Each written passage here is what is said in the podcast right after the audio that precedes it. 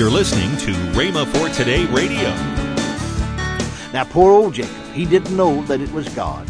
Joseph was gone, and now he said they're taking Benjamin. He thought all these things were against him, but they weren't. They were all for him. He just didn't know it. You know, when you're hungry, you'll do almost anything. So Benjamin went with him. When they got there, Joseph made a feast for them, and he announced, I'm Joseph. Now, you know what happened? All those fellows hit the floor. Well, that's what Joseph had seen in his dream. His brothers bowing before him. Now, here would have been a fine opportunity for most people who weren't spiritually mature and still babies or baby children to have shown off. Here would have been a perfect opportunity for Joseph to have stuck his thumb in his galluses and said, Well, boys, look me over. Remember those dreams? They came to pass. But Joseph had magnanimity of soul. He said, In fact, don't worry about it. God did it. He said, Be not grieved nor angry with yourself that ye sold me hither, for God did send me before you to preserve you a posterity in the earth, and to save your lives by great deliverance. Genesis 45, verse 5 and 7. You see, when you can see God at work in things, you can rejoice, friends, whatever is going on. Welcome to Rhema for Today with Ken and Lynette Hagin. Today you'll hear more from Kenneth E. Hagin on his teaching, Growing Up Spiritually, on Rhema for Today Radio. Also, later in today's program, I'll tell you about this month's special radio offer. Right now, let's join Ken Hagin for today's message. I remember we were visiting my wife's folks one time, uh, one Christmas. My daughter, our daughter, was only six years old. Christmas was on Saturday. The next day, after Christmas, on Sunday, I was to preach about 57 miles away. Well, it was raining and disagreeable weather, cold. And when you'd go out, it just seemed like it'd just go right through you. Sunday morning, my mother in law said, Well, I'll keep Pat. You just leave her here. She has a little hacking cough, and she feels like she might have a little bit of fever, and don't take her out in this kind of weather. My wife asked me what we should do, and I said, No, we're not going to leave her. We prayed about it. We believed God. And besides that, when we came over here yesterday for Christmas dinner, she had that same little hacking cough. Actually, she's much better today.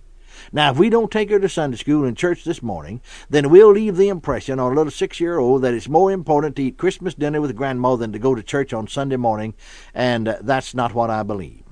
Now, do you see where people lose their children? And why they grow up and become unfaithful in church? You can't just tell them. The Bible says, friends, listen now to me. Proverbs 22 6. You can't just tell them, that is, tell children what to do and just let them do whatever they want to. Proverbs 22 6 says, Train up a child in the way he should go, and when he's old, he'll not depart from it. You see, train them and set the right example before them. I remember F. F. Bosworth said, Some people wonder why they can't have faith for healing, and that is why their faith's so weak. I added faith for healing.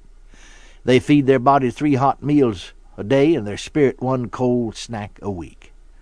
Friends, determine in your heart to put spiritual things first. That is, first things first. Esteem earthly things lightly, even if it's your own relatives. Put God before them. Put God before your own self life. You'll be blessed spiritually and better off physically, both you and your family as well. Then another characteristic of the manhood stage of spiritual development and growth is deadness to censure or praise. Paul says in 1 Corinthians, the fourth chapter, the third and fourth verses, But with me it's a very small thing that I should be judged of you or of man's judgment. Yea, I judge not mine own self, for I know nothing by myself. Yet am I not hereby justified, but he that judgeth me is the Lord. Now, Paul had grown in grace to such an extent that he sought only to commend himself to God. He was not influenced or affected by what others thought of him. He did not get into bondage to anybody. It was not a carnal independence, but a saintly dignity. The law of love governed him. He was not easily puffed up, nor was he touchy or resentful. His spirit, where the love of God was shed abroad, dominated him. Immature Christians will feel slighted or puffed up if they're criticized, or even imagine that they are. They are restless, uneasy, and full of self pity. But on the other hand, if they are noticed and appreciated, they feel lifted up and full of self importance. Baby Christians are self conscious and ever conscious of what others are thinking about them. Therefore, they are tossed to and fro childlessly trying to be popular. The mature believer is God conscious. and ever conscious of what God's Word says about him and to him, because he is able to testify with Paul, it's a very small thing that I should be judged of you or of men's judgment. You see, he's free to walk in and voice his convictions. He fits the description given in the Amplified Translation of 1 Corinthians 13:5. He is not conceited, arrogant, and inflated with pride. He's not touchy or fretful or resentful. He takes no account of the evil done to him, pays no attention to a suffered wrong. And then finally, the third characteristic of a manhood state of spiritual development is ability to recognize God at work. Now, one of the best spiritual examples of this characteristic is Joseph.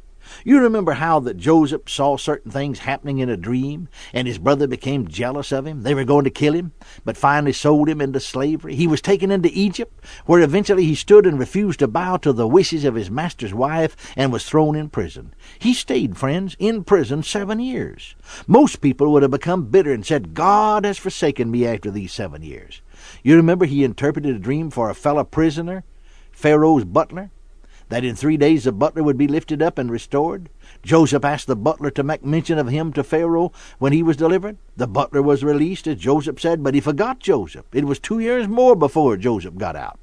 In those two years, most folks would have grown bitter and said, That's the way it is. You try to help folks and they won't help you. But the time came when Joseph was brought out of prison, and eventually he was made prime minister of Egypt. A famine back in his home country caused his father to send his brothers to Egypt in search of food. They had to be brought before him because he was prime minister. They didn't know him, but he recognized them, the very ones who had sold him into slavery. He didn't tell them who he was, but he asked, Is your father well, the old man of whom you spake? They answered that he was in good health. Benjamin hadn't come with them, so Joseph said to him, Hereby ye shall be proved by the life of Pharaoh, ye shall not go forth hence except your youngest brother come hither. Well, they went back and told their father that this man did solemnly protest unto us, saying, Ye shall not see my face except your brother be with us. Now, poor old Jacob, he didn't know that it was God. Joseph was gone, and now he said they're taking Benjamin. He thought all these things were against him, but they weren't. They were all for him. He just didn't know it. You know, when you're hungry, you'll do almost anything. So Benjamin went with him. When they got there, Joseph made a feast for them, and he announced, I'm Joseph. Now, you know what happened? All those fellows hit the floor. Well, that's what Joseph had seen in his dream. His brothers bowing before him. Now, here would have been a fine opportunity for most people who weren't spiritually mature and still babies or baby children to have shown off. Here would have been a perfect opportunity for Joseph to have stuck his thumb in his galluses and said, Well, boys, look me over. Remember those dreams? They came to pass. But Joseph had magnanimity of soul. He said, in fact, don't worry about it. God did it. He said, Be not grieved nor angry with yourself that ye sold me hither, for God did send me before you to preserve you a posterity in the earth, and to save your lives by great deliverance. Genesis 45, verse 5 and 7. You see, when you can see God at work in things, you can rejoice, friends, whatever is going on. I want to continue along the line of growing up because he said here in Ephesians, the fourth chapter and the 15th verse, but speaking the truth in love may grow up, may grow up, may grow up. God wants us to grow. So I'm going to talk about growing up spiritually by walking in love. Notice Romans, the fifth chapter and the fifth verse says, The love of God is shed abroad in our hearts by the Holy Ghost. You see, to fellowship with God, to walk with God, to walk in God's realm, we must walk in love. That is divine love, for God is love. I remember when I was born again, and of course it's true with you and all of us, He became my Father. And uh, He's a love God. And I'm a love child of a love God. I'm born of God. God is love, so I'm born of love. The nature of God is in me. The nature of God is love. Now, we can't say that we don't have this divine love. Everyone in the family has it, or else they're not in the family. Now, they may not be exercising it. They may be like that fellow Jesus talks about, the one talent guy that wrapped his talent in a napkin and buried it. But the Bible says that the love of God, friends, has been shed abroad in our hearts by the Holy Ghost. Now, that means when it said the love of God, the God kind of love has been shed abroad in our hearts. Our hearts are our spirit. You see, this is a love family. You remember what Jesus said in John the 13th chapter and 35th verse? By this shall all men know that you are my disciples. Now, how they're they going to know? If you have love one to another. That's the way they're going to know it. This God kind of love is not selfish. See, the Bible said God so loved the world that he gave.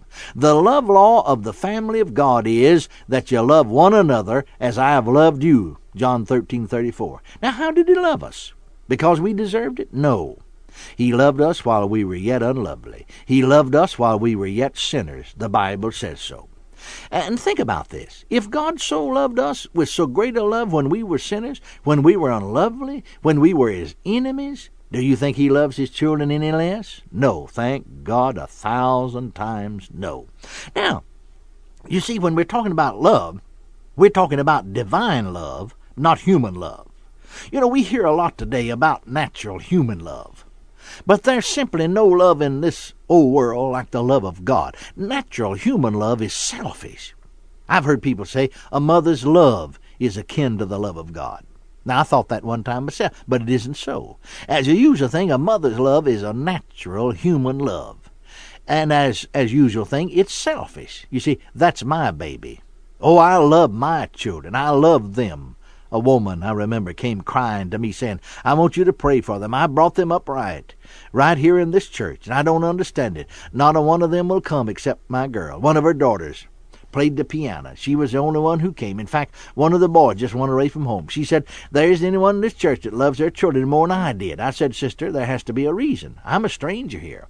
But just as an evangelist, I can see this poor girl on the piano bench.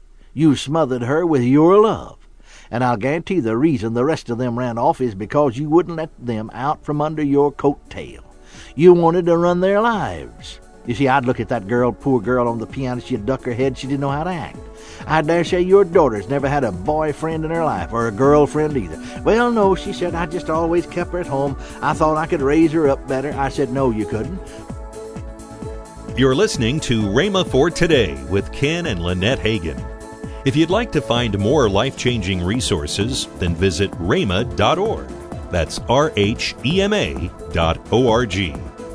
Right now, I want to tell you about this month's special offer the CD series, Growing Up Spiritually by Kenneth E. Hagin. This series is at the special price of $19.95. That's over $8 off the retail price.